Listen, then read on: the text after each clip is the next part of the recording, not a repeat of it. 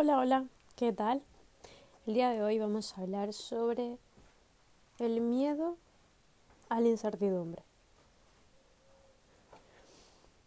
Muchas veces, o mejor dicho, todos los días, realmente, aunque tengamos una agenda, lo tengamos todo súper estructurado, siempre, siempre, siempre pasa algo que no nos esperábamos. Un mensaje, una persona que se cruza, alguien que te lo encuentras. Eh, de pronto algo, algo. Entonces, ese algo hace la diferencia del día. ¿Te imaginas que realmente todo suceda tal como lo dice en tu agenda? La vida sería muy aburrida, pienso yo. Pero, sin embargo, cuando pasa ese, esa circunstancia chiquitita, que no te la esperabas, como un profesor no llegó, alguien del trabajo no vino, no te manda el mensajito el chico con el que estás tonteando o la chica. Esos momentos son súper molestosos, súper incómodos. ¿Por qué? Porque es incertidumbre.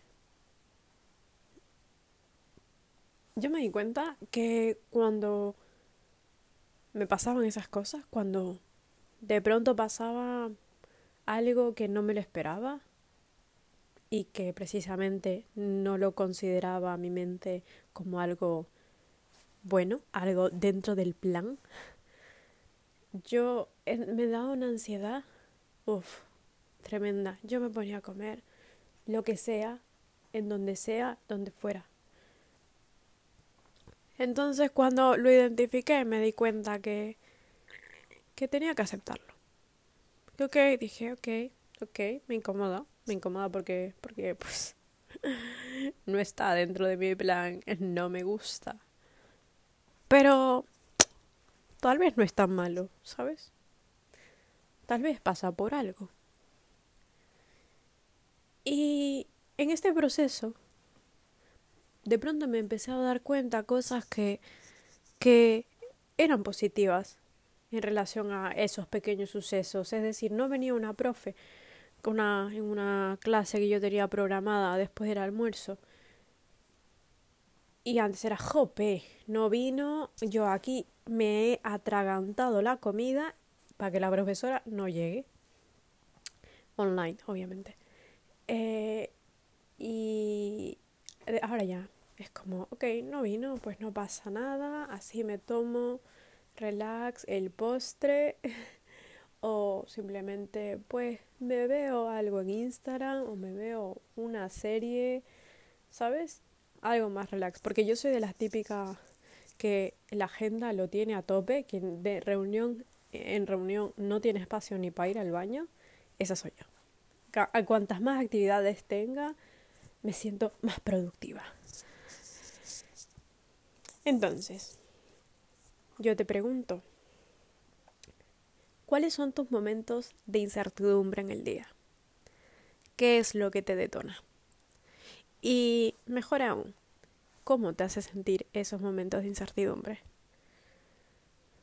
En general a todos nos causa eh, eh, ansiedad, una sensación de ansiedad mínima.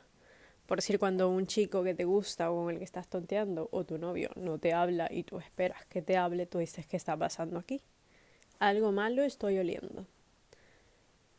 Entonces, pero todos lo vivimos diferente. A mí se me da por comer. O sea, yo busco donde no hay, o sea, lo que sea. Pero yo te pregunto, ¿tú qué buscas? Entonces, es este proceso el que nos va a ayudar a identificar y poco a poco a cambiar. No porque estemos mal, o sea, no es que tengo que cambiar porque es que yo soy súper mala y necesito cambiar, no. Sino porque una vez que vemos lo positivo en aquello y aprendemos a manejarlo, esa emoción, esa sensación de incertidumbre, también nos va a dar oportunidad de darnos cuenta por dónde es y darnos cuenta qué es lo que tengo que hacer. Si yo me esperaba que el chico este me hablase y no me habla, entonces en vez de renegar y ponerme, ay, no sé qué, digo, ok, entonces, ¿por dónde es? Eso solo lo puedo hacer desde una actitud serena. Y muchas veces no la tenemos. Así que esa es la reflexión del día.